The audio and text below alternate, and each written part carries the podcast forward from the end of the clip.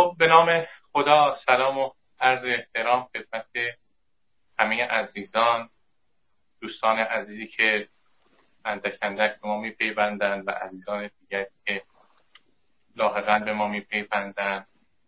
به همه سلام میگیم. ما از طریق مجموعه سدانه گفتگوهایی رو ترتیب میدیم. همونطور که می‌دونید این بار در خدمت آقای دکتر آرش نراقی هستیم. با موضوع و عنوان سنتگرایی انتقادی در قلمرو دین. من کار دشواری دارم از این جهت که آقای نراقی رو همه به این که خیلی دقت نظر بالایی در صورتبندی آراء رقبا دارند حالا خود ایشون تشریف دارند و قرار هست که بنده یک ریویو تا اونجا تا حد ممکن کوتاهی از آرائشون داشته باشم. به همین خاطر از خودشون هم خواستم که اگر می‌خوام خودشون ارائه بفرمایند که دیگه توصیه ایشون بود که بنده یک گزارشی عرض بکنم. همونطور که در موضوع عنوان دیدید این گفتگو ناظر هست بر مقاله ای که آقای نراقی با همین موضوع عنوان نوشته بودند و این مقاله آقای نراقی به نحوی میشه گفت شعن نزولش می‌تونه این باشه و بوده که به نحوی این مدل اصلاح فکری دین اصلاح فکر دینی که ایشون ازش دفاع می‌کنند رو به نحوی در واکنش یا گفتگویی که میشه برقرار کرد بین مواضع کسانی دیگری که در این زمینه در حوزه اصلاح فکر دینی قلم می‌زنند دانست. کسانی مثلا مثل آقای شبستری آقای سروش و آقای گنجو و دیگران. عنوان مقاله همونطور که هستید سنتگرایی انتقادی هست در تلفظ آقای مراقی در ابتدای مقاله تصریح می‌کنند که هدف من این هست که راهی میانه برگزینم. جایی بین سنت و اقلانیت نقاد از حیثی این دو منبع رو بتونیم یک تعادلی بینش برقرار بکنیم. ایشون معتقدن که برخی اونقدر اصالت رو به این اقلانیت نقاد دادن که اون اقلانیت درون دینی فراموش شده. و کسانی مثل آقای سروش و آقای شبستری. خب در قبض و بست می‌خوایم که شاه بیت قبض و بست دکتر سروش این هستش که معارف دینی تماما و سراپا متأثر هست از معارف برون دینی و تصریحات زیادی بود. از طرف دیگه آقای شبستری هم در جاهای زیادی اشاره می‌کنند که اصالت بر فهم در واقع دینداران نیست. در واقع اون فهم میبایستی ملاک قرار بگیره که در واقع خدا فهم خدا ناباوران بایستی مبنای ما باشه. و از منظر و پنجره ما باید این نگاه خب اینها رو میشه در زیل اصلاحگران مدرنیتگرا نامید. که آقای نراقی این عنوان رو برای اونها می‌ذارن. و اون سر طیف هم سنتگراها هستن. کسانی مثل سید حسین نصر و دیگر سنتگران مثل شیان و دیگران. که اونها هم اصالت رو سنت میگن. تفاوت سنتگرایی با سنتی هم ایشون تصریح می‌کنن که آگاهی هست. سنتگرایان آگاه هستند از تغییر جهان از سنت به مدرنیته و در این حال معتقدند که بایستی اصالت رو به جهان به اون آموزهای سنتی داد. آقای نراقی معتقدند که اگرچه من من نراقی اصالت رو به سنت میدم اما در این حال نسبت به اقلانیت نقاد حساس هستم به توضیحی که در این مدل خواهد آقای دکتر نراقی در ابتدای بحث بحث اقلانیت بروندینی رو مطرح می‌کنن سعی می‌کنن که به این موضوع و به این پرسش بپردازند و پاسخ بدن که یک شخص مؤمن چطور می‌تونه که در این حال که باورهای دینی خودش رو داره همچنان اون پاس اقلانیت خودش رو هم بده و بتونه بین اینها جمع بکنه و به تعبیر بهتر تعبیر خودشون اصلا بخوایم بگیم که مؤمن خردورز در چه صورتی حق داره به آموزه دینی باور داشته باشه و عقلا هم موجه باشه؟ ایشون روی عقلا موجه تاکید می‌کنن یعنی عقلا موجه می‌تونه دو تا روایت داشته باشه یک روایت حد اقلی و یک روایت حد اکثری در روایت حد اکثری شخص مؤمن در این هست که استدلالها و دلیل ایجابی به نفع باورهای خودش اقامه بکنه و دیگرانی که این باور رو ندارن رو سعی بکنه قانع بکنه. و در اقلانیت حداقلی شخص در واقع مؤمن به نحوی پاسبانی هست. پاسبان هست که از اینکه قرائنی که علیه باورش اقامه میشه دلایلی هایی که مطرح میشه رو به نحوی رفت و دفع کنه حالا این قرائن ناقض می‌خوان نافی باشن یا مخالف به توضیح که ایشون دادن.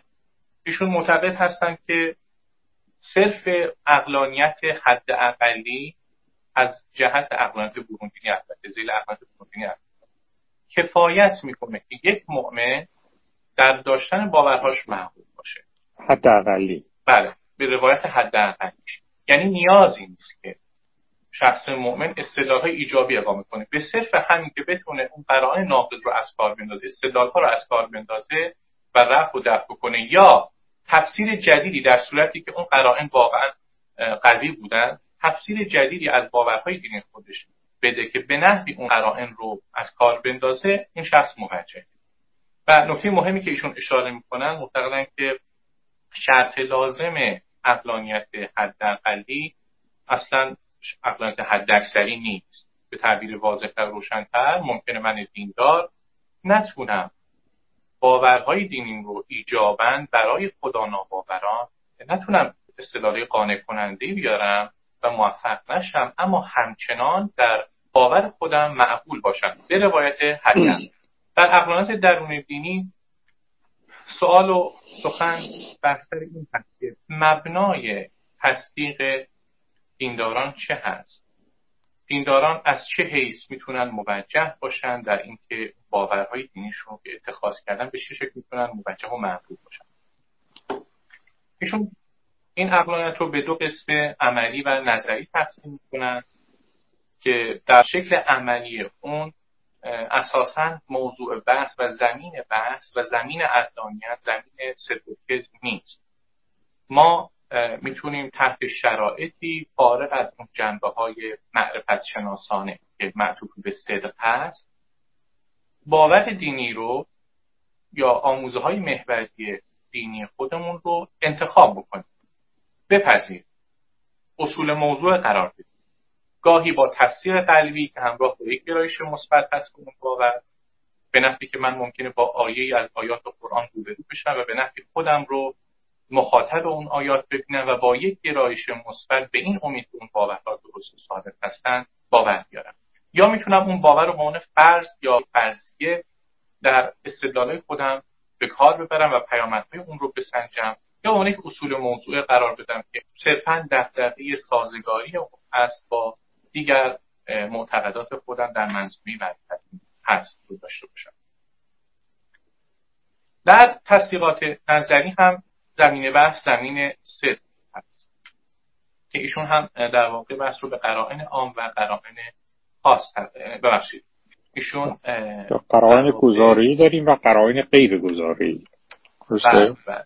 در قرائن در قرائن گزاری در واقع محوریت باورها هستند. ما می‌تونیم باورهامون رو در واقع از طریق باورهای دیگه موجه بکنیم. استدلالی اقامه بکنیم. استدلال می‌تونیم برهان نظم بیاریم برهان انباشی بیاریم و هر چیز دیگری که در واقع از طریق باورهای دیگر این واقع باوری محوری من موجه میشه. و این تصدیقات به شکل تجربی باشن تجربه بنیان باشن به شکلی تجربه داشته باشن و اون تجربه مبنای موجه کردن باور من باشه. برای مثال که من میز رو به خودم رو قهوه‌ای رنگ می‌بینم به صرف داشتن این تجربه می‌تونم بگم که در داشتن این باور موجه هستم. دیگه من از باورهای دیگری کمک نگرفتم. به همین خاطر ممکنه شخص به نحوی از انها واجد و صاحب تجربه های دینی بشه البته به برخی تجربه های دینی در اشاره کردن در واقع ما همه نوع تجربه دین رو نمی‌فهمیم مطرح کنیم. یعنی آقای نراقی نمی‌فهمیم و من از طریق این تجربه ها بتونم تحت شرایطی باور خودم رو موجه کنم. در تصدیقات نظری ما تفکیکی داریم قرائن عام و خاص. یعنی ما نظری گفتیم به طور کلی توضیح داریم عملی که شامل باور بنیان و تجربه بنیان و در واقع تصدیقات باور بنیان به قرائن عام و قرائن خاص تقسیم میشن. قرائن عام قرائنی هستند دلایلی هستند که in principle شأن قرینگی دارن هم برای من دیندار و هم برای دیگرانی که دیندار نیستن. استدلال های اقامه شده مثلا برهان نظم in principle علی الاصول می‌تونن دیگران راجبش صحبت بکنن و شأن قرینگی می‌تونن داشته باشن. اما برخی قرائن هستن که خاص هستن. صرفا برای پیروان اون دین می‌تونه معتبر باشه و مثال توجیه باور که بایستی نماز خوند وجوب نماز رو ما به استناد به کتاب یا سنت می‌تونیم موجه بکنیم که البته واضحه که چون قرین خاصه قرائن این شکلی خاص هستند خب طبیعتا فقط برای پیروان اون دین اون جمع کسانی مجموع باورها رو پذیرفتن شأن قرینگی داره و برای دیگران نه. و نهایتا من خلاصه ارز می‌کنم این قرائن خاص پرسشی مطرح می‌کنن و پاسخ میدن آقای نراقی که سرچشمه هنجاری منبع هنجاری به لازم معرفت این قرائن خاص چیه؟ نهایتا به کجا ختم میشه؟ ایشون اون رو در تستیمونی میابند در گواهی. که ما می‌تونیم از طریق گواهی باورهای خودمون رو موجه بکنیم. برای مثال با پیغمبر رو هستیم و پیشفرز ما در شرایط عادی اینه که صداقت اخلاقی و صدق معرفتی پیغمبر مفروض هست و ما باور رو میپذیم و اگر شرایط غیر عادی بود حالا چه موقعیت و چه مضمون خبر غیر عادی بود ما می‌تونیم دوباره چک بکنیم و اون شروط گواهی رو احراز بکنیم و به شکل استنتاجی مبنای باور خودمون به اون گواهی موجه بکنیم.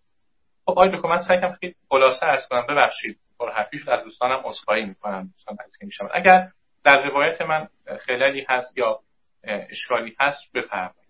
نه خیلی نه به نظرم روایت خیلی خوبی بود دیگه. این درست همونطور که شما میفرمایید در واقع نهایتا ادعای اصلی من اینه که فرض کنید که شما به عنوان یه فرد دیندار یعنی در واقع شما به درستی دو سوال رو از هم متمایز کردید. یه سوال اینه که چجوری من می‌تونم دیگران رو که در قلمرو به باورهای دینی خودم نیستن رو قانع بکنم؟ یکی هستش سوال دوم این هستش که آیا من در تداوم باورداشت خودم موجهم یا نه؟ یعنی من آیا حق دارم به این باوری که الان دارم ادامه بدم یا نه؟ بنابراین یه سوال اینه که آیا ما این باوری که داریم برای همه قابل قبول و قابل اثبات است یا نه؟ یکی اینکه حالا به هر دلیلی شما این باور رو پذیرفتی آیا تداوم این باور معقول یا نه؟ این دومی در واقع سوال اصلی منه. یعنی یک کسی به هر دلیلی بر مبنای تجربهش باورهای دیگرش ملاحظات عملگرایانه پاره باورهای دینی رو اختیار کرده. تحت چه شرایطی این فرد همچنان حق داره به لحاظ معرفتی که به این باور خودش تداوم ببخشه؟ و استدلال من این بود که در این شرایط مادام که فرد موارد ناقضی رو که انتقادات ناقضی رو که بر نظر خودش وارد شده بتونه دفع بکنه تداوم باورش معقوله. بنابراین فرق می‌کنه اینکه شما بگید که من چجوری می‌تونم خدا رو اثبات بکنم. این یک سواله سال دوم اینه که تداوم باور من به خداوند تا کی می‌تونه معقول موجه باشه. این یه سوال دیگریه. در واقع نظری که من اینجا پیشنهاد می‌کنم بیشتر ناظر به دین باورانه. یعنی من دین باور تحت چه شرایطی همچنان حق دارم که به باور دینی خودم تداوم ببخشم؟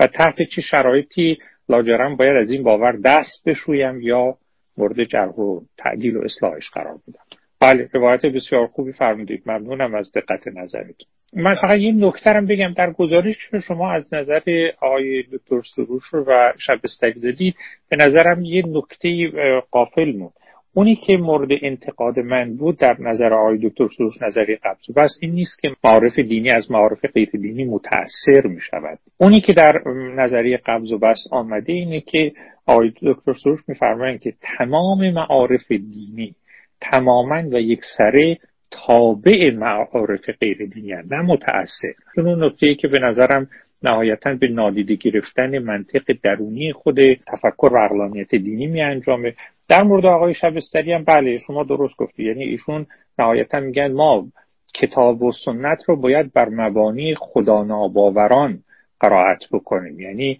گویی که مبنای خدا باوران برای فهم کلام خداوند مبنای ناکافی و بلکه نادرستیه. یعنی بازم شما می‌بینید در واقع معقولیت درون دینی حجیت درون دینی در واقع به یه معنا خرد دانسته شده. بله ممنونم.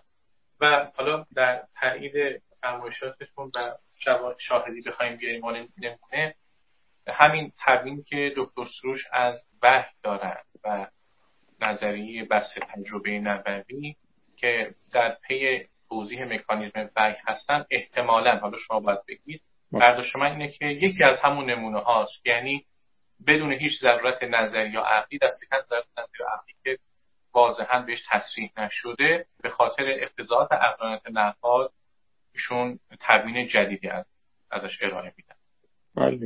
نظریه که من پیشنهاد می‌کنم در تغییر محافظ کارانه تر یعنی نظریه اصلاح دینیه. نظریه بازسازی دین نیست. یعنی اون چه که شما در دوره های متأخر در آثار آقای دکتر سروش و آقای شبستری می‌بینی حرکت از نظریه اصلاح فکر دینی به نظریه بازسازی خود دین است. عرض من این استش که شما اگر در چارچوب نظریه اصلاح فکر دینی بمونید اون وقت نتیجهش اینه که شما در صورتی باید دست به اصلاح باورهای دینی بزنید که قرینه ناقض نقض ناشده برای اون باورها باشه. وقت یا باید اون باور رو اصلاحش بکنید یا باید کاملا کنارش بگذارید. ولی مادام که چون این ضرورتی ایجاب نکرده اونچه که در سنت آمده به خودی خود به صرف اینکه در سنت هست حجیت داره. ما دست به ترکیبش نمی‌زنیم. آی دکتر اگر بخوایم همدلی بیشتری با سروش بکنیم ایشون جاهایی از جمله توی بحث تجربه نبوی اشاره نمی‌کنن که اون دغدغه یا ضرورت عقلی هست و اون به خاطر اون بحث کلام باری هست که مدل سنتی نمی‌تونه تبیین بهتری ازش از اون ارائه بده. خب این اشاره نداره منتها باید اینو نشون بدن دیگه. من هیچ جا ندیدم که ایشون بگن دل سنتی بنا به این دلایل ناقص و نارواست. و مدلی که من پیشنهاد می‌کنم این ارجحیت رو داره و نکته سومی که مدل من نه فقط مشمول اون انتقادات نمیشه انتقادات دیگری هم که نقضش بکنه بهش وارد نیست. ببینید شما وقتی یه نظریه جدیدی رو در چارچوب اصلاح فکر دینی شما ممکنه بگی اصلا من به این سنت دینی تعهدی ندارم. من یه دینورز آزاداندیشم. یعنی شما می‌خواد بگی من حالا تعهد خاصی مثلا به اسلام به مسیحیت و اینا ندارم.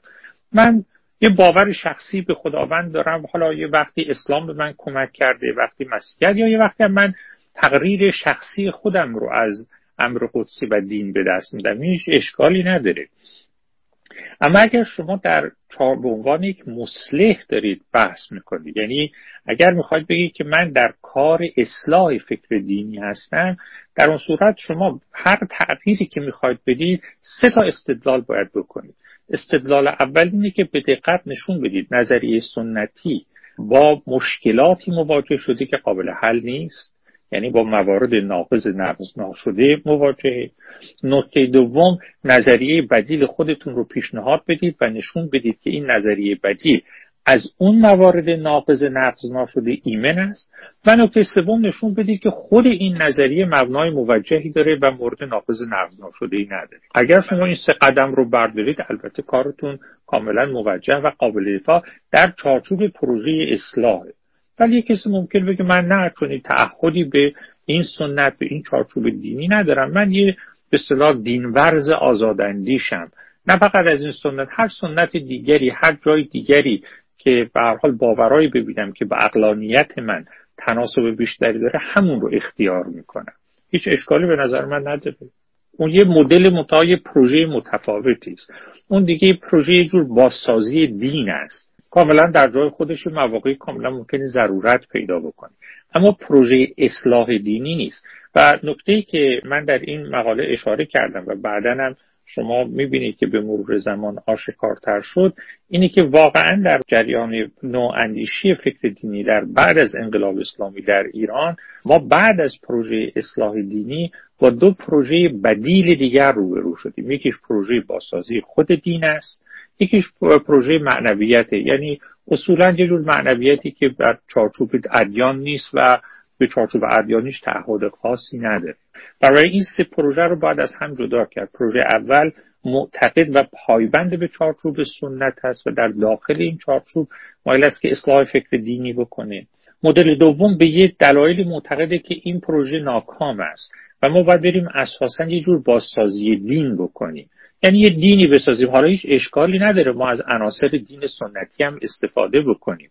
بنا به ملاحظات نظری و عملی. یعنی ممکنه بعضی قسمتاش همچنان به نظرمون جالب باشه. ملاحظات عملیش هم ممکن مسلحت گرایانه باشه. بالاخره شما وقتی عناصر رو از دین معلوف بر بگیری خب در ذهن مخاطبین پذیرش بیشتری خواهد داشت. بنابراین شما از این عناصر و عناصر بیرونی ترکیب تازه دین تازه می‌سازی. یا کاملا ممکنه بگی که اصلا من برای اقناع شور معنوی بشری تعهد خاصی به هیچ چارچوب دینی خاصی ندارم. مادامی که سرچشمه های معنوی رو از هر جایی که این بسیار آتش معنوی من رو سیراب می‌کنه باشه برای من قابل قبوله. اینا سه پروژه کاملا متفاوت به نظر من بسیار معقول و محترمن اما باید توجه کنیم که سه پروژه متفاوتن. و بحثی که من در سنتگرایی انتقادی کردم ناظر به پروژه اول است نه دوم و سوم. پس احتمالا بایستی این بحثی که شما چند سال پیش مطرح کردید و قضیه جنجالی شد اینطور بفهمیم که بحث فرق سازی به این معنا مد نظرشون بله دیگه بله. منتها در نظر من فرق سازی هیچ اشکالی نداره. این اتفاقی که در تاریخ فرهنگ ما مکررن و مکررن رخ داده. خود نواندیشان دینی ما خود آقای دکتر سروش صریحا میگن میگن مثلا تشیع فرقه بوده در جهان اسلام.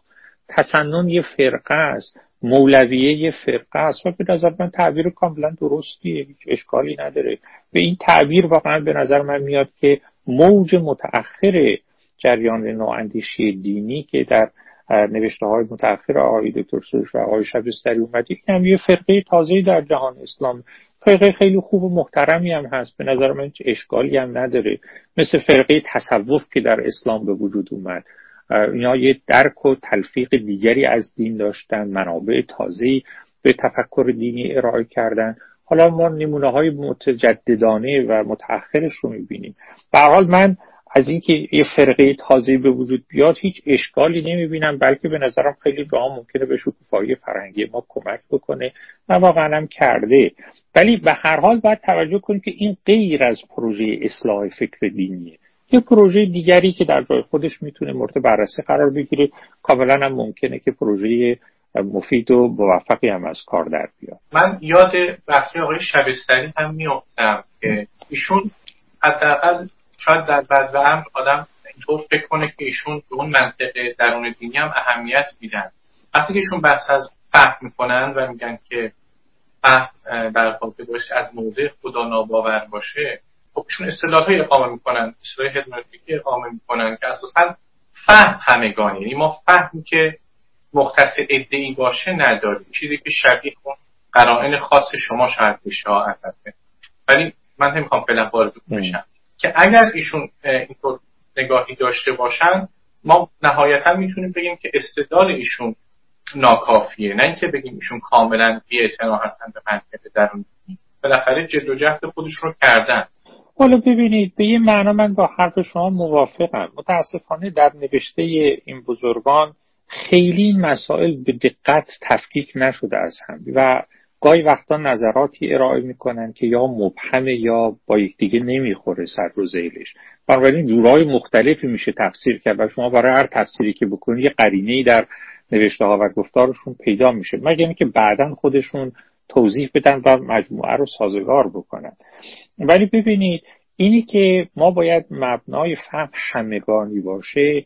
غیر از اینه که شما باید متن رو بر مبنای مفروضات خدا ناباوران بخون اینا دو تا ادعای مختلفه.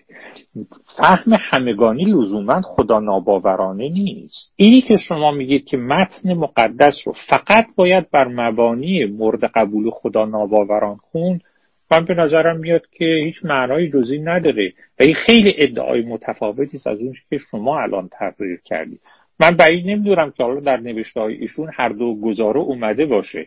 اگر اومده باشه ناسازگاری یا ابهامی وجود داره که البته باید روشن بشه. در این صورت شما باید اینجوری بگی. اگر مقصود شما واقعا اینه که متن مقدس رو جز بر مبنای مفروضات خدا ناباوران نمی‌توان خان در اون صورت ما با نظر شما مخالفیم. یعنی همچی ضرورت اپیستمیک و هرمنوتیکی مطلقا وجود نداره. یعنی این تقدم بخشیدن به اقلانیت خدا ناباوران به نظر من معلوم نیست از کجا آمده. چرا خدا باوران باید مفروضات خودشون رو فرو بگذارن و مفروضات خدا ناباوران رو اختیار بکنن؟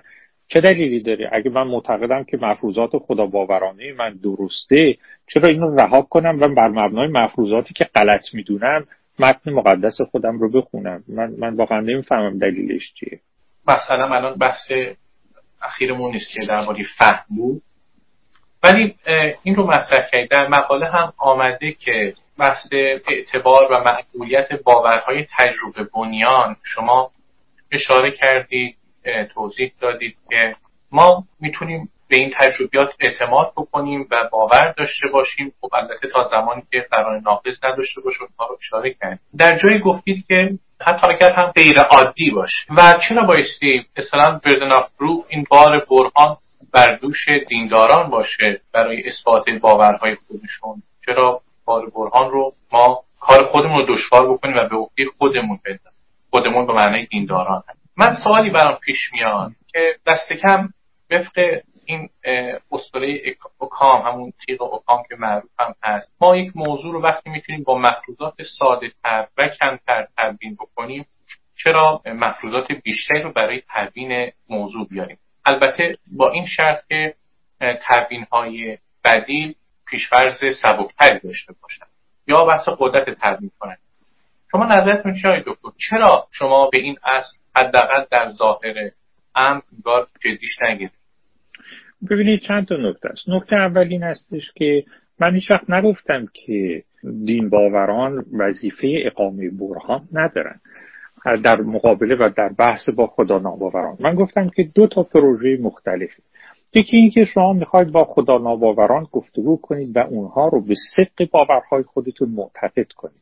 در اینجا قطعا شما باید باورتون رو استدلال براش بکنید و استدلالایی بکنید که در چشم ناظران ایدئال یا آرمانی اونچنان که من در این مقاله تعریف کردم قابل قبول بیاد. یعنی باید یه معیارهای استدلالایی بکنید که نه فقط از منظر درون دینی شما بلکه از منظر کسی که در باورهای دینی شما با شما شریک نیست قابل قبول باشه. بنابراین در اگه پروژه شما اینه قطعا وظیفه اقامه برهان با شماست. و اگه شما به عنوان یک دیندار باورهایی دارید در حد خودتون تا اونجایی که تونستید سعی کردید این باورها رو بر مبنای درستی اختیار بکنید موارد ناقضش رو راجعش فکر کردید دفع کردید حالا یک کسی به شما بگه نه شما این باورتون رو باید فرو بنهید. برای که باور شما به این امور نامعقوله.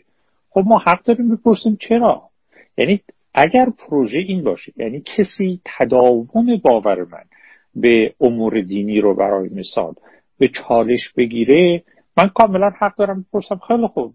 من حرفی ندارم. من آمادم که اگر شما دلایل خوبی ارائه کنید از باور خودم دست بکشم. حالا دلایلتون رو بگید ما بشنویم. خب اونا دلایلشون رو گفتن. اگه شما دلایلشون رو رد کردید دیگه دلیلی نداره به لازم معرفتی که شما بگید که با وجود اینکه دلایل شما مردود است من از باورهای خودم دست می‌کشم. نه در این شرایط تداوم باور شما به اعتقادات خودتون همچنان می‌تونه معقول و موجه باشه. بنابراین تمام بحث اینه که شما در, با چه در چه موقعیتی و در چارچوب چه پروژه‌ای دارید سوال خودتون رو مطرح می‌کنید. این نکته اولی. ببینید درباره simplicity simplicity خیلی یه مفهوم دشواریه تعریفش. یعنی تعریف simplicity خیلی دشواره. simplicity جای استدلال رو که نمی‌گیره. بعدم کاملا شما ممکنه بگید نه اتفاقا باور به خداوند خیلی کارا رو بر ما آسونتر می‌کنه. اتفاقا یکی از انتقاداتی که به دین میشه همینه. یعنی شما برای اینکه از پیچیدگی های امور فرار بکنید یه خدای برای خودتون بالا می‌سازید که همه مشکلات رو راحت حل می‌کنه بنابراین از یه منظری شما ممکنه بگید خدا باوری کار رو ساده و بلکه زیاده ساده می‌کنه. از یه منظری ممکن بگه کار رو پیچیده می‌کنه. بعید می‌دونم که در این زمینه اصل سیمپلیسیتی بتونه جایگزین استدلال بشه. بله فرض کنید که شما دو تا نظریه رقیب و بدیل دارید که از جهات مختلف وقتی با هم میسنجیده شما وجهی برای ترجیح یکی به دیگری ندارید. در اون صورت ممکنه simplicity صرفا به معنای که این نظریه اصول موضوعه کمتری داره. اگه این منظور شما از simplicity باشه وقت ممکنه که شما بتونید ترجیحی رو داشته باشید. ولی در غیر این صورت بعید می‌دونم که در مقام عمل و اختیار یک نظریه بر نظریه دیگر simplicity به خودی خود بتونه نقش ایفا بکنه. بر فرض که شما بتونید تفسیر روشنی از simplicity بدید. یعنی مثلا بگید simplicity به معنای اصول موضوعی کمتر در یه سیستمه. که حالا من اصلا واقعا در اینش هم تردید دارم که واقعا simplicity واقعا به این معناست. بله. پس انگار بایستی قبل از هر چیز ما منظور از این سادگی روشن بکنیم به چه معناست. آقای دکتر من وقتی که مقاله رو میخوندم روح ناقرین گرایی رو خیلی پررنگ در مقاله شما می‌دیدم البته توجه دارم که شما برخی از مبانی توجیه باورها رو اشاره کردید که ما می‌تونیم استدلال اقامه بکنیم برهان بیاریم موجه بکنیم. اصلا یکی از این تصدیقات ما تصدیقات نظری ما تصدیقات باور بود. اما چه در اقلانیت برون دینی که شرط حداقلی رو میدن که البته اونجا ظاهرا در خصوص حفظ باور. و چه در اقلانیت درون دین که در واقع بحث تصدیقات عملی مثل اینکه شخصی میپذیره باوری تصمیم می‌گیره که باوری رو مبنای استدلالش و عملش قرار حالا با اون تفکیکش تفکیکاتی که شما کرده بودید من این به ذهنم می‌رسه که چرا وقتی که ما با یک موضوعی روبرو هستیم که با یک متافیزیک سهمین و سنگینی بالاخره روبرو هستیم. پر از از مفروضات نظری دوازم نظری باور به معتقدات دینی. خب حداقل اون آموزه های اصلی این متافیزیک سنگین رو داره بر موجودات عالم افسوده می‌کنه. من به این خاطر این بحث رو بعد از بحث این تیغ اوکام مطرح کردم. به همون بحث سالی. و پیامدهای عملی گسترده دار یعنی اینطور نیست که من باوری داشته باشم و هر کاری هم دلم بخواد بکنم. به نماز باید بخونم روزه بگیرم واجباتی هست محرماتی هست مستحباتی هست مکروهاتی هست. همین ها ناظر بر رفتار من. آیا اقلانیت اقتضا نمی‌کنه که ما احتیاط بیشتری بکنیم؟ من داشتم این استنفورد رو میخوندم بحث اخلاق باورش. اونجا مثال خوبی هم زده بود شما که اون کسانی که از قرین گرایی معتدل دفاع می‌کنن. خیلی مثال جالبی زده. بود گفتم که ما وقتی که می‌خوایم باور داشته باشیم بر اینکه همچنان یک مقداری شیر توی یخچال داریم یخچال خونمون هست انگار نیاز به دلیل و قرینه و اینها نمی‌بینیم. و ولی وقتی که من به عنوان یک خلبانی که به من دستور داده شده که یک منطقه رو شهری رو بمباران بکنم و به من گفته شده که اونجا در واقع خالی از سکنم هست انگار اینو دیگه بر نمیتابیم. یعنی انگار ما در اینجا خودمون رو موظف می‌کنیم که به دنبال قرائن قوی بگردیم که آیا در اون منطقه کسانی زندگی می‌کنن یا نمی‌کنن. یعنی کسانی که از قرین گرایی معتدل دفاع می‌کنن همونطور که شما بهتر معتقدن که این رو سیاق تعیین کنه این رو اون بافت در واقع که باش روبرو هستیم تعیین می‌کنه که ما قرینه بیاریم یا قرینه نیاریم. حالا سوال برگردیم به سر مسئله خودمون. آیا ماجرای دینداری آیا ماجرای باورهایی شبیه اون خلبان نیست اگر نخوام بگم که خیلی وسیع هم هست. و اگر باشه اقلانیت اقتضا نمی‌کنه که ما اتفاقا موظف باشیم که قرائن ایجابی به نفع باور خودمون برای خودمون دسته کرد من حالا توی اقلانیت برونی هم عرض کنم فراهم بکنیم. چرا قطعا همینجوره. من هیچ چیزی در اون نوشته به خاطر نمیارم که با این تحلیل شما ناسازگار باشه. اگر منظور شما اینه که اقلانیت یک سری در گروه قرینه گرایی اون وقت به نظرم میاد که ما اختلاف نظر به اپیستمیک داریم. نه قرینه گرایی تا یه جایی در یه مواردی کار می‌کنه در یه جایی هم فرق نمی‌کنه. شما در دین باشید در علم باشید در هر جا که باشید. یه جایی هم قرینه گرایی به متوقف میشه. برای مثال شما باید به تجربه هاتون متکی بشید به ابزرویشن هاتون متکی بشید. در اونجا اگه بخواید قرینه گرا بشید در واقع به یه دور تسلسل باطل میفتید بنابراین قرینه گرایی یه حدی داره یعنی یه قلم روی داره که درش قرینه گرایی قابل دفاع. از یه جای به بعد شما نمی‌تونید. مثلا ببینید در این به بنیادگرایی به foundationalism شما ببینید یه جایی باید یه چیزایی رو foundation نظام معرفتتون بدونید. اگر شما foundationalist باشید. اون وقت حالا یا اون بنیادها رو باید بر مبنای این بپذیرید که بدیهی هن، بدیهیات حسی هن یا بدیهیات عقلی هن. یعنی اونجا دیگه قرینه‌گرا نیستید اونجا متوقف میشید. یا ممکنه بگید که اون foundation رو نه چیزی که بدیهی حسی و بدیهی ذاتی نداریم. اون foundation ها اون بنیان ها رو ما فرض می‌کنیم. کاری که مثلا در مدل پوپر می‌بینید در falsificationism. خب باز در اونجا هم شما یه جای قرینه گرایی رو متوقف کردید جلو نرفتید قرینه گرایی رو از یه جایی به بعد یعنی وقتی اون بنیان ها نهاده می‌شوند بعد اون وقت از اونجا به بعد شما با قرینه گرایی رو در کار میارید این یه نکته است. نکته دوم اینه که قرینه گرایی هم انواع مختلف داره. ببینید ما دو جور قرینه گرایی داریم. قرینه گرایی ایجابی و قرینه گرایی سلبی. اینی که شما برای ادعاتون قرائن ایجابی بیارید قرینه گرایی درست میگید. اینی که شما در نفی یک نظریه هم قرینه بیارید باز اینم قرینه گراییه و اینکه شما قرائن ناقض رو نقض بکنید خود اینم باز شما همچنان در مجموعه قرینه گرایی هستید. ببینید حتی اگر شما قرینه گرا نباشید یعنی اصلا شما از سنت قرینگرایی به کل بیایید بیرون. مثلا فرض کنید که شما ریلایبلیست باشید. یعنی قائل باشید که دستگاه های شناختاری ما علل اصول قابل اعتمادند. یعنی وقتی که من یه درختی جلو خودم می‌بینم این باور که در من شکل میگه که درختی در پیش روی من است موجهه. چرا؟ برای اینکه فرایند حسی که به اون باور انجام میده علل اصول بسیار در قالب موارد گزاره های صادق تولید کرده بنابراین در اینجا شما با اتکاع به اون فرایند معرفتی علل اصول یا علل اغلب قابل اعتماد یه باورایی رو به دست میاره بنابراین اینجا شما دو جور جاستیفیکیشن دارید. یه جاستیفیکیشن غیر قرین گرایانه است که ناشی از اعتمادی است که شما به اون دستگاه شناختاریتون دارید.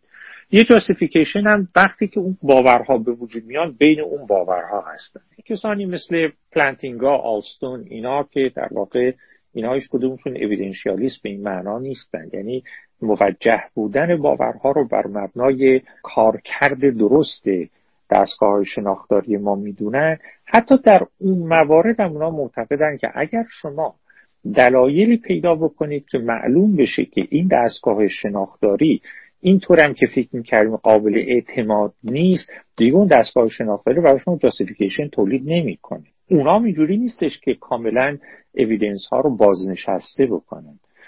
من در این مقاله تمام تلاشم این بود که به روی خطی را برم که نه مخالف اویدنشیالیسم باشه نه یک سره تابع اویدنشیالیسم باشه. به هم دلیل هستش که شما می‌بینید. من کاملا گفتم در پاره مواقع شما حتما موظفید که قرائن ایجابی بیارید. برای مثال در مورد تستمونی یه قرینه ایجابی خیلی خوب برای باور شماست. من از شما پرسم ساعت چنده؟ شما نگاه می‌کنید مثلا میگید که چه می‌دونم نه نیم شبه نه بیست دقیقه شبه. مثلا خب من حرف شما رو قرینه می‌گیرم میگم خب ساعت نه نیم شبه. بعد معلوم میشه که نه شما خیلی آدم شوخی هستید خیلی مواقع سوالات رو مثلا یه جور دیگه جواب می‌دید به محض اینکه این اطلاع رو پیدا کنم دیگه به باوری که از ناشی از تستمونی یا شهادت شما بود گواهی شما بود باور نخواهم داشت. بنابراین می‌بینید در تمام موارد ما به evidence ها قائلی اما یه مواردی هستش که همونطور که در مقاله هم گفتم evidence های ما دیگه propositional گزاره‌ای نیستن. شما باید به تجربه های خودتون یا حتی به ملاحظات عملگرایانه اتکا بکنید. فرض کنید که یه بیماری سرطان گرفته. علم پزشکی بهش میگه که تو درمان نخواهی شد. بنابراین این فرد هیچ قرینه گزاره‌ای برای این باور که من از این بیماری به سلامت در خواهم آمد نداره. برای که اهل علم و متخصصین میگن که هم چیزی نیست. اما فرض کنید که این فرد در تای دل خودش خیلی قویا اعتماد داره که نه خوب میشه. در خیلی مواقع اتفاقا همین روی کرد همین روحیه باعث میشه که فرد بهبود پیدا کنه. در این شرایط فرد هیچ دلیل گزارعی موجه کننده برای این باور نداره. ولی در خیلی مواقع شما ممکنه بگید که دلایل مسلحت گرایانه وجود داره برای اینکه فرد به باوری پایبند و متعهد بماند. فرض کنید که یه دوست خیلی عزیز و صمیمی و نزدیک شما متهم شده که کار خلافی کرده و تمام قرائن حکایت می‌کنه که این فرد واقعا این کار خلاف رو انجام داده. ولی شما به حرمت دوستی که دارید و به اعتماد عمیقی که نسبت به این فرد دارید میگید من می‌فهمم که تمام قرائن چون این حکایتی می‌کنه. اما دارم وقتی اون دوست شما میگید من هم شما باورش می‌کنید. در اینجا باور شما قرائن گزاره‌ای نداره. باور شما مبتنی بر اعتماد و علاقه که سالیان سال به این فرد داشتید در پاری شرایط اتفاقا خیلی مهم و مؤثره. ببینید بسیار از این کسانی که اخیرا یه اتفاقی در اینجا افتاده بود یکی از این افراد سیاپوسی که متهم شده بود به تجاوز و قتل و سالها در زندان بود. مادر این مرد تا آخرش معتقد بود که بچه من بیگناهه و وقتی که به من میگه این من این کار رو نکردم من باور می‌کنم. در تمام طول این سی سالی که این مرد زندان بود مادر این باور رو داشت و بر مبنای قرائن گزاری باور این مادر نامعقول بود. ولی بعدا بعدا دی ای تست و اینا شد معلوم شد که درست بوده. یعنی ما گاهی وقتا دلایل غیر معرفتی داریم. برای اینکه پایبند به باوری ببانیم. و درسته که به لحاظ معرفتی ممکنه که شما توجیه کافی براش نداشته باشید ولی ممکنه بنا به دلایل غیر معرفتی موجه باشید برای این کار. من در واقع می‌خوام پیشنهاد بکنم که در حوزه دین و در حوزه غیر دین فرق نمی‌کنه. این اصل معرفتی بسیار عامه. منابع توجیه باورهای ما همیشه متکثرن تک منبعی نیستن. گاهی وقتا قرائن گزارایی هن، گاهی وقتا قرائن غیر گزاری هن، گاهی مسلحت های و اراده های عملی هن و امثال اینا. بسیار ممنونم آی دکتر من با صحبت شما کاملا موافق هستم که بله یعنی با این توضیح شما کاملا موافق هستم که حتی توی مقاله هم از اون جنبه های قرینگرانه هم دفاع کردیم. اما فکر می‌کنم که اون جایی که مسیر قرینگرایی از ناقرینگرایی در واقع جدا میشه و این حد فاصلی هست این که من در پاره موارد مجاز باشم که همونطور که تعبیر خوبی آورید به دلایل غیر معرفتی. که حالا من دوست دارم که این رو در واقع غیر معرفتی مبنای ما باشم اگر منظور دلیل غیر معرفتی دلیل غیر گزاره باشه بله یعنی بله طبق این مبنا حتی آلستون و پلانتیدا و خیلی از کسانی هم که ضد قرینه گرایی هم هستن خودشون به یک معنا قرینه گرا محسوب میشن. چون بالاخره به نحوی از جاستیفیکیشن دفاع می‌کنن و مسئولشون از ایمانگراها جدا میشه بالاخره شما در جاهایی اشاره کردید که من نه در مقام دفاع اون به کنار که شما گفتید می‌تونید در واقع دفاع قرینگرانه بکنید و اصلا باید قرینگرانه وارد بشیم برای تبلیغ باورها. ولی گاهی من برای خودم هستم. من می‌خوام باورهای دینی داشته باشم. می‌خوام اینو معقول هستن یا من بعضی از مدل هایی که شما معرفی کردید اونها رو معقول دانستم. چه مدلی؟ این که من ممکنه گرایش مثبتی داشته باشم نسبت به پیامی آیه روایتی در متن دینی یا سنت دینی. به نفعی اون رو مبنا مبنای زندگی خودم قرار بحث من صرفا توی این قسمت بحث. یعنی این فقط این بخش عرض من هست که در این قسمت آیا من می‌تونم اینقدر راحت یعنی اخلاق و باور من اجازه میده که به خاطری که دوست دارم ولی اون که این دوست داشتم من نمی‌خوام سخیف جلوش بدم. چون عنایت دارم توجه دارم که همین گرایشات هم جنبایی معرفت شناختی می‌تونن داشته باشم ولی عرض من اینه که آیا من می‌تونم باز هم به صرف اینکه یک گرایش مثبتی دارم وارد یک مجموعی عظیمی از باورها بشم بطوری طبعات, نز... طبعات عملی پیشفرزهای نظری و اینها رو بپذیرم؟ یعنی اصطلاحی هم اقامه نکرد. همین که من بتونم پاسبانی بکنم هم که در واقع برای ناقص پیش آمد رو رفت و دفت بکنم و خیالم راحت باشه که باورم موجه شده. من می‌خوام توضیح بیشتری بدم و پرم آیا این منجر به این نمیشه که هر کسی بخواد یک دفتر دستکی برای خودش درست بکنه در واقع مجموع باور ولو افسانه ای خیالی برای خودش درست بکنه سازگاری هم داشته باشه درونی و گرایش مثبتی هم بهش داشته باشه؟ و قرار ناقصی هم آمد هم از نافی و مخالف اونها هم رفت بکنه و دفع بکنه و بپذیره. این آیا این شیب لغزندی نیست که ما رو به این برته از انواع منظومه هایی که ریز و درشتی بخواد به وجود بیاد که هر کدوم از اینها مرکز پایش کجاست و در واقع اونها رو هم موجه بدونیم. من بازم اشاره می‌کنم ببخشید تکرار می‌کنم که من مخاطب حرفم اون قسمت از صحبت شما نیست که دفاع های قرین گرایانه کردید یا مجاز شمودید واضحه برای حتی این این اکسترنالیست هم برونگرا هم که خیلی قرینه گرا نیستن اون معنای قرینه گرای خاصش اونها مشکلی ندارن. چه بهتر اگه قرینه بود خب خدا رو شکر.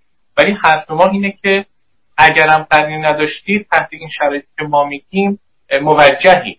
بنابراین این قابل جمع باند در واقع این موضع که میشه تحت شرایط ما قرینه هم بیاریم به نفع باورهامون قابل جمع با اینکه یک موضع کاملا اکسترنالیستی یک موضوعی که کاملا معتقده که اگر قرینه هم نیاوردی اشکالی نداره. انگار بحث سر وجوب قرینه است. یا بیاریم یا نیاریم؟ و در مثال هایی که شما اشاره کردید شخص قرینی نداره مثل اون انتخاب مثل اون پذیرش من انتخاب می‌کنم اراده می‌کنم مثلا اون مسئله تاثیر قلبی. ببینید نه بستگی داره. شما در مقام پذیرشتون شما می‌تونید هر مبنایی داشته باشید مشکلی نداره. من البته پیشنهاد کردم حتی در مقام پذیرش شما مبنای تجربی دارید مبنای نظری دارید کاری وقتا مبنای کاملا عملی دارید. اشکالی نداره. صرف سازگاری درونی کافی نیست. در مقام داوری اون وقت شما باید معیار داشته باشید. معیاری که من پیشنهاد کردم معیار سلبیه.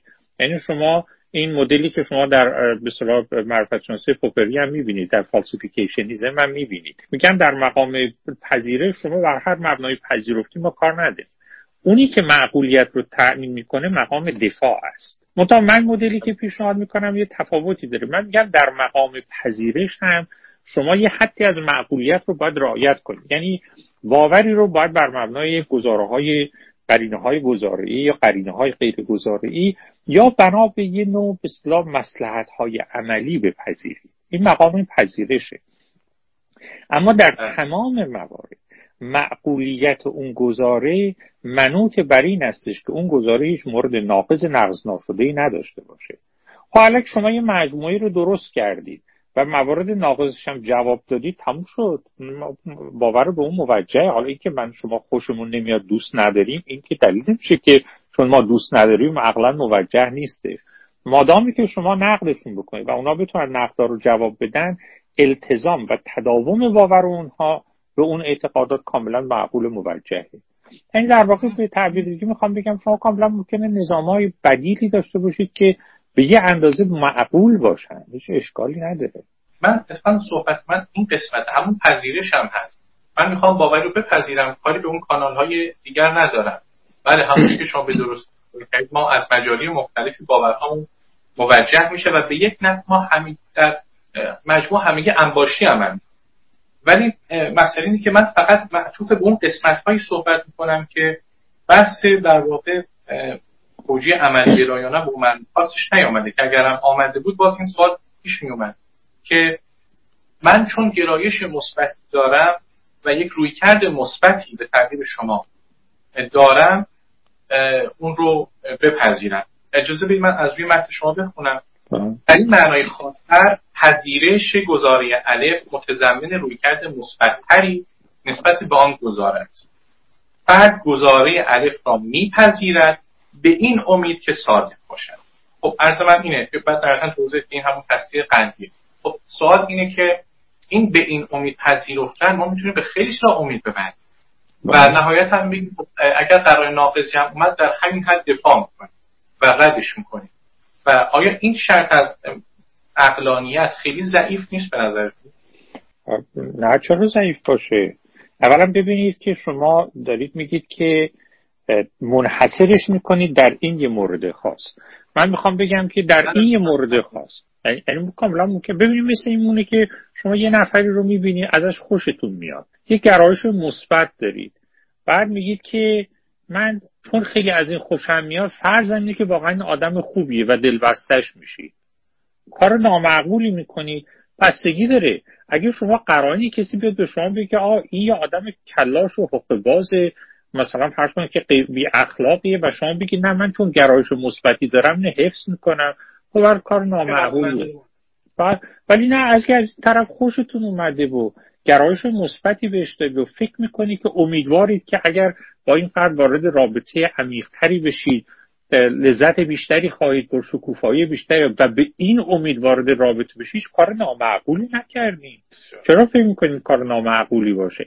اما حالا شما بیاید مثلا کل یه بنا رو بر مبنای این گرایش مثبت بگذاری هنوز هیچی بله. نشده. اون که دیگه البته قابل قبول نیست. ولی در این حدش بله دیگه. من می‌خوام بگم در این حدش شما می‌تونید به اصطلاح این این عملکرد رو موجه بدونید. این بحث acceptance در واقع از بحثایی که آلستون مطرح کرد در بحث معرفت شناسی به طور کلی و معرفت شناسی دینی. و به لحاظ دینی به نظرم نکته مهمیه. بخش مهمی از روابط انسانی ما نه فقط در قلم رو دینی در بیرون قلم روی دین هم. روابط عمیق عاطفی ما اتفاقا در این مبنا صورت می‌گیره. شما بله. طرف رو بدونی که کاملا بشناسیدهش یه گرایش مثبت نسبت بهش پیدا می‌کنید. یه اعتماد پیشین بهش پیدا می‌کنید و این اعتماد پیشینه که راه رو برای شما هموار می‌کنه که رابطه شکل بدید و رابطه رو تعمیقش بکنید. جیمز مثال جالبی میزن یکی گاهی ما خب قرینه گرایانه وارد نمیشیم. بلکه شرط وصول ما به صدق اتفاقا همین ورود عملی ما هست. برای مثال گاهی اگر من بنام رو بر این بذارم که این شخصی که باش وارد تعامل شدم شخص قابل اعتمادیه خود این رفتار من خودش به نحوی مستی رو برای اینکه شخص این گزارش صادق هم از اون که شخص خوبی هم هست برای دوستی هموار می‌کنه. چون روی رفتار من هم اثر می‌ذاره. به نحوی جاده صاف کن صدق هم هست. شما ببینید در فرهنگ عرفانی ما خیلی شایع بوده. من گفتم بهترین راهی که شما با خداوند ارتباط برقرار کنید نیستش که وارد بحث های نظری بشی. یعنی تکه بکنی به گزاره های قرائن گزاره ای بلکه راهش اینه که سبک زندگیتون رو به نوع خاصی اختیار کنید. که یه وقت شما می‌خواد ببینید خورشید طلوع می‌کنه یا نه. یه وقت ممکن شما بشینید حسابای نجومی بکنید و فلان و اینا که خورشید طلوع خواهد کرد. فقط بلند میشید میرید بالای کوه خودتون رو در موضع و منظر رؤیت قرار می‌دید. هر خورشید که طلوع کنه می‌بینید. در بسیاری از مواقع سبک خاصی از زندگی که فرد برمیگزینه اتفاقا رو در موقعیتی معرفتی قرار میده که از پاره حقایق در این جهان آشکار و برش آشکار بشه. همین تعبیری که شما فرمودید. برای می‌خوام بگم این مسئله تصدیق قلبی یا پذیرش به این معنی که آستون گفته و منم در اون مقاله توضیح دادم کاملا می‌تونه به لحاظ معرفتی در بادی امر توجیه آفرین باشه. منتها توجه کنید. تمام این توجیه ها در بادی امر است. پرامفشیاست تا مادامی این توجیه دوام پیدا می‌کنه که قرینه ناقض نقض ناشده ای نداشته باشه. همین به صدا توجیهشون اقلانیتی که میارن توجیهی که میارن همه مشروط است. در واقع به نفی ما اصل و براعت معرفت شناختی میده در خیلی مواقع. ولی به محض اینکه شرایط به تعبیر که اونجا غیر عادی یا نامتعارف باشه البته دیگه منطق عوض میشه. مثلا فرض بکنید که من الان که نگاه می‌کنم می‌بینم که شما در اینجا هستید و فرض من اینه که شما در اینجا حاضرید. در اون طرف یه انسان واقعی داره به من گفتگو می‌کنه. من کاملا حق دارم که به این دستگاه شناختاری خودم اعتماد کنم. بله. اما فرض کنید که بعد متوجه میشم که بدون اطلاع من یه کسی تو این آبی که من میآشامم یه داروی اضافه کرده که این توهم آفرینه. یعنی من چیزایی رو می‌بینم که وجود نداره. در صورت شرایط دیگه عادی نیست. شرایط غیر عادی بشه دیگه من نمی‌تونم به این داوری حسی خودم اعتماد بکنم. این بحثی که ما تا الان کردیم در مورد شرایط عادیه به محض اینکه قرینه پیدا بشه که شرایط نامتعارفه البته به نظرم منطق بحث کاملا تغییر می‌کنه. آقای دکتر شما توی بحث گواهی که مطرح کردید ما تجربه شخص صاحب تجربه رو بهش به نحوی حالا اگر نگیم آگاهی مستقیم ولی بالاخره به نحوی با اون مرتبط میشیم. از طریق شخصیت راوی. توی این قلم روی بحث قاعدتا اون تجربه ای که پیغمبر حالا چون قلم روی بحث ما پیامبر یا عارف یا هر کسی که واجد این چنین تجربه هست رو اثر درامه میشه به نحوی زیر بحث تجربه دینی هم صورت بندی کرد. بالاخره شخص با یک امر متعالی روبرو شده. و اون رو حالا ترجمان می‌کنه یا مستقیم یا غیر مستقیم وارد جزئیاتش نشیم نمیشیم به ما انتقال و در صورت احراز اون شرط گواهی منتقل میشه. عرض من الان معطوف به مسئله گواهی نیست. عرض من اتفاقی که اون گواهی هم که شما اشاره کردید خود منبع تسلیمون یک منبع ثانوی است دیگه. یعنی کارش فقط انتقال همین خاطری که از اون سرفست گواهی هم ترانسمیشنه که راجع به این حرف میزن که چطور از شخصی به شخصی این دعاوی منتقل میشه. سوال من راجع به همون تجربه همون تجربه که قرار به دست ما نیسته بالاخره تجربه دینیه و شما اون رو پذیرفتید به عنوان یک منبع معتبر. آیا وجود این تکسر و تنوعی که در این تجربه های دینی وجود داره در قلمروهای مختلف ما می‌بینیم که تجربه ها در شکل های مختلفی و بعضا ناسازگاری با هم اگر تایید نکنن هم رو ولی سازگار بشن نه یا ناسازگارن یا متنفذن و حتی در دل یک سنت هم یک شخصی تجربه داره کاملا خلاف تجربه دیگری. آیا اینها باعث نمیشه که از اون قوت اون تجربه بکاهه. بالاخره مبنای بحث بالاخره به اون تجربه دینی می‌رسه. همونطور که شما اشاره کردید به گواهی. گواهی در واقع تجربه پیامبره که قرار ما منتقل میشه. آیا این وجود تشدد و تنوع گسترده این گواهی های متعارض نمی‌تونه اون اعتبار اون رو کم بکنه یا حداقل یا حتی ساقط بکنه؟ حالا ببینید اولا که بخش زیادی از تجربه های دینی متباینن ولی لزوما متعارض نیستن. یعنی تنوع تخالف نیستش تضاد نیستش. یعنی هیچ اشکال نداره در یه سنت دینی ما الگوهای مختلفی داریم از به تجربه های دینی مشروع. و بنابراین اصل تنوع رو شما کاملا ممکنه. اصل تنوع تجربه های دینی رو در داخل یه سنت دینی کاملا ممکنه بپذیرید. مثلا در خود قرآن در کتاب مقدس اینا الگوهای متفاوتی عرضه شده از اینکه این امر الوهی که خدا نامیده میشه با آدماش به شیوه ها و به طرق مختلفی در تماسه. و بنابراین این سنت ها خودشون یه الگوهایی در اختیار ما قرار میدن که بر مبناش ما می‌تونیم تشخیص بدیم. دست کم یکی از معیارهایی است که بر مبناش تشخیص بدیم که فلان تجربه تازه‌ای که در این جامعه رویده آیا واقعا میشه بهش اعتماد کرد یا نه. این یه نکته است. بنابراین در خیلی از مواقع تجربه های دینی صاحبان تجربه ناقض و نافی یکدیگر نیست. متفاوتن اما اصل تنوع اشکالی در کار به وجود نمیاره.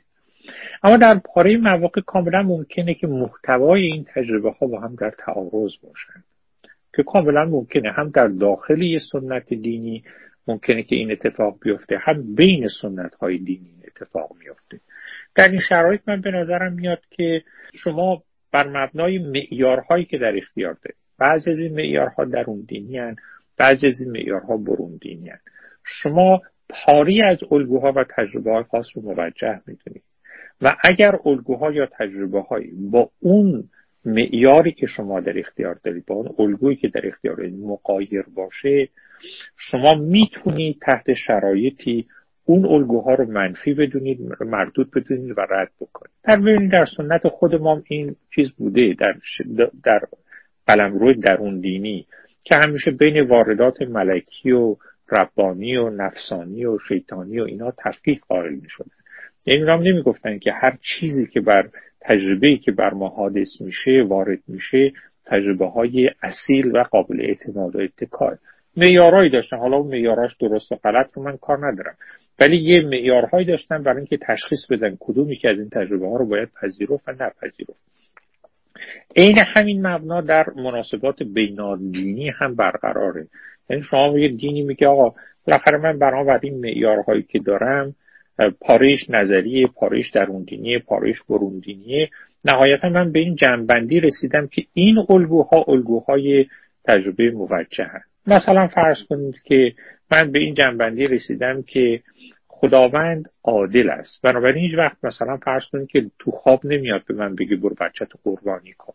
و بنابراین اگر چون این مشاهده ای من داشتم من می‌تونم فرض بکنم که این مشاهده پیام از جانب خداوند نیست. حالا اگر یه سنت دینی گفتش که نه این خدا به من وارد شده برد کرده گفته برو مثلا زن و بچه فلان قوم رو یک سره قتل عام بکن. من دلایلی دارم که فرض کنم که این تجربه دینی که با الگوهای مقبول من از تجربه دینی ناسازگار است اعتبار نداره و مردودش بدونم بنابراین می‌خوام بگم که اصل تنوع و تکسر کاملا درسته. اما از اینکه تنوع و تکسری وجود داره یک بر نمیاد که هر و مرج است و هر تجربه به خودی خود و به یک اندازه موجه هست.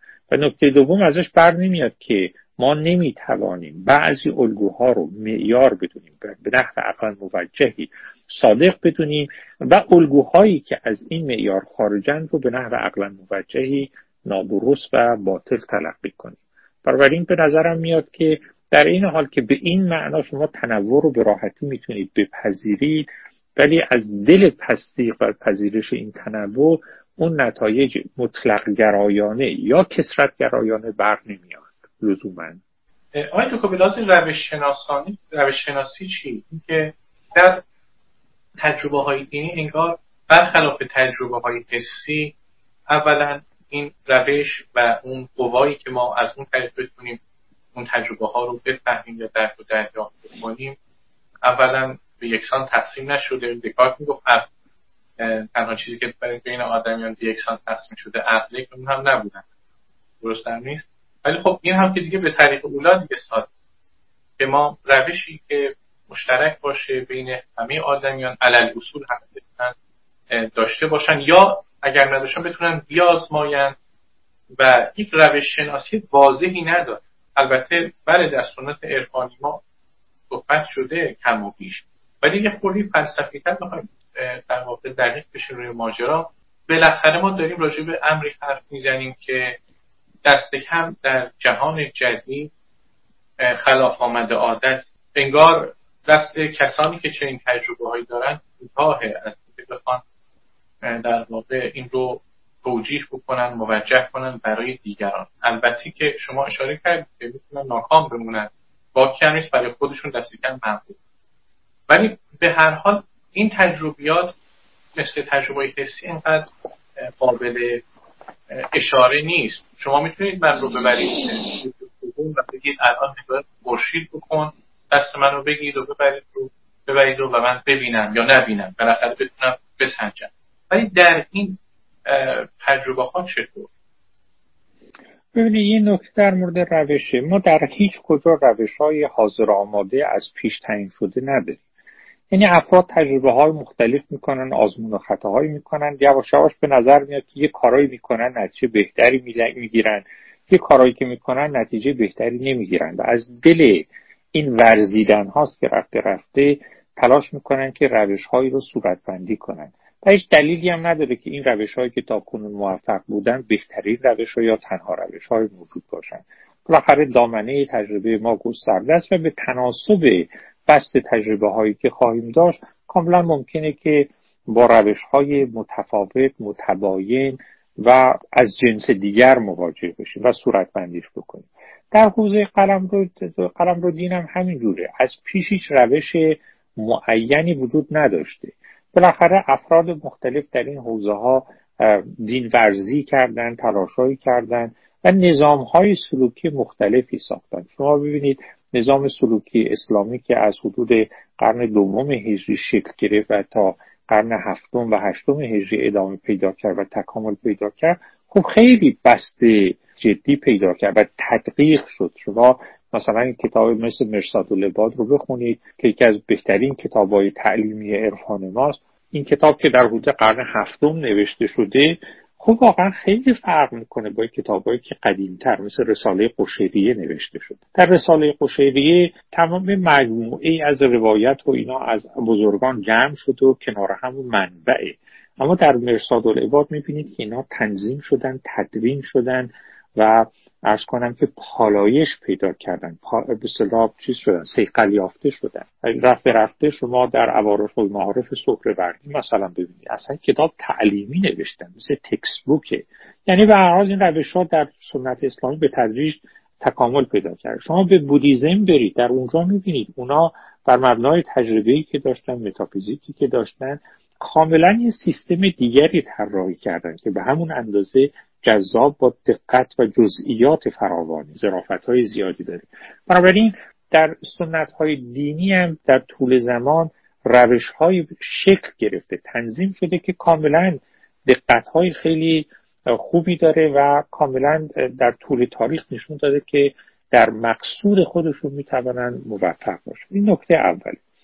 نکته دوم این استش که نفس این که پاره از انسانهای توانایی دارند که دیگران ندارند نافی اصالت تجربه های برآمده از اون توانایی نیست. خب این آدمای الان تو این دنیا هستن که ما بهشون میگه آدمای نابغه یعنی در یه زمینه های استعدادهای خارق‌العاده‌ای دارن که اصلا از حوزه فهم ما بیرونه. این موتسارت که در پنج سالگی سمفونی می نوشت و در نمی‌دونم قبل از سی سالگی فوت کرد توجه و هنوز که هنوزه ما مجذوب و مفتون آفرینش باشیم خب یه چیزی بود که استعداد خاصی بود که یه فرد خاصی داشت و بقیه به اصطلاح خوش چین خرمن او هستند. او یه چیزایی رو بالاخره استعداد خاصی داشت یه مرزهایی رو تونست در بنورده و چیزایی برای ما آورد که ما امروز ازش استفاده می‌کنیم.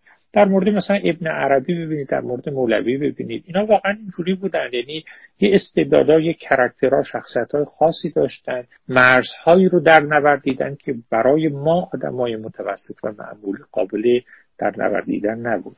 و میوه های برای ما آوردن و ما خوشچین اونایی اینی که اینا استعدادهای قابلیت های نادر داشتن نافی از این نیستش که تجربه هایی که داشتن و شکارهایی که کردن به خودی خود غیر قابل اعتماده یا قواشون به علت اینکه دیگران ازش بهرهمند نبودن مثلا فرض کنید که در اصالتش باید تردید کرد.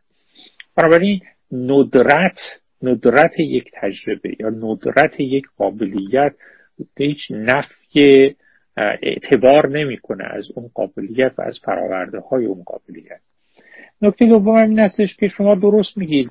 بعضی تجربه های حسی خب مشترک هست. یعنی ما همه وقتی میگیم یه درخت اونجاست میگه خب نگاه کن اگه قبول نداری درخت اونجا می‌بینی. بله درسته.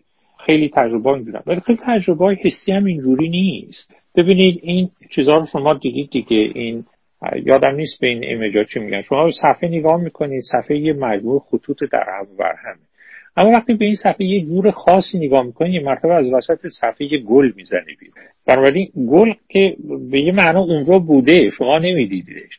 شما باید یه جور خاصی بینش خودتون نگاه خودتون رو تربیت کنید تا اون گل رو ببینید. بعضی از افراد واقعا نمی‌تونن ببینن. یعنی هر چقدر تلاش می‌کنن نمی‌تونن ببینن.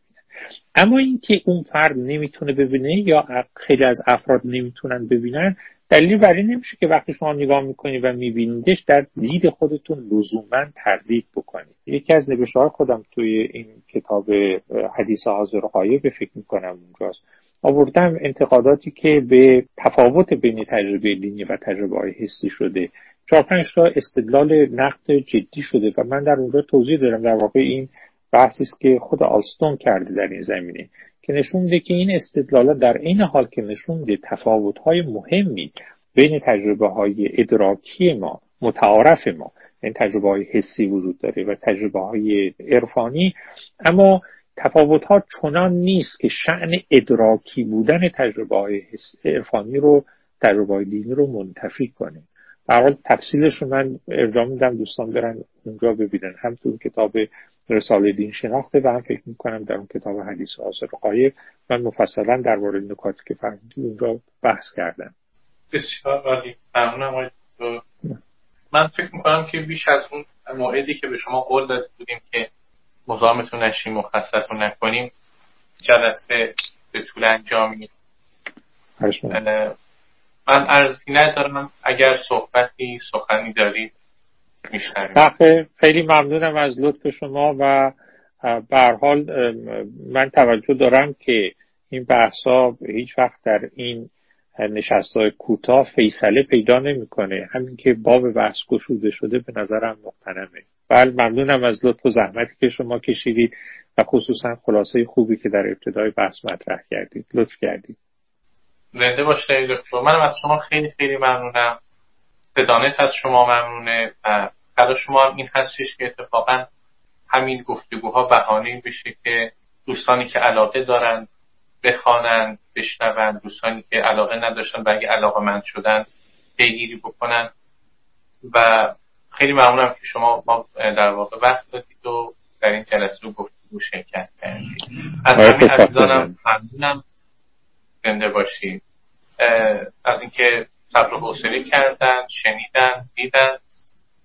باز از شما ممنونم آقای نرخی هستم. سپاسگزارم از شما. خدا نگهدارتون.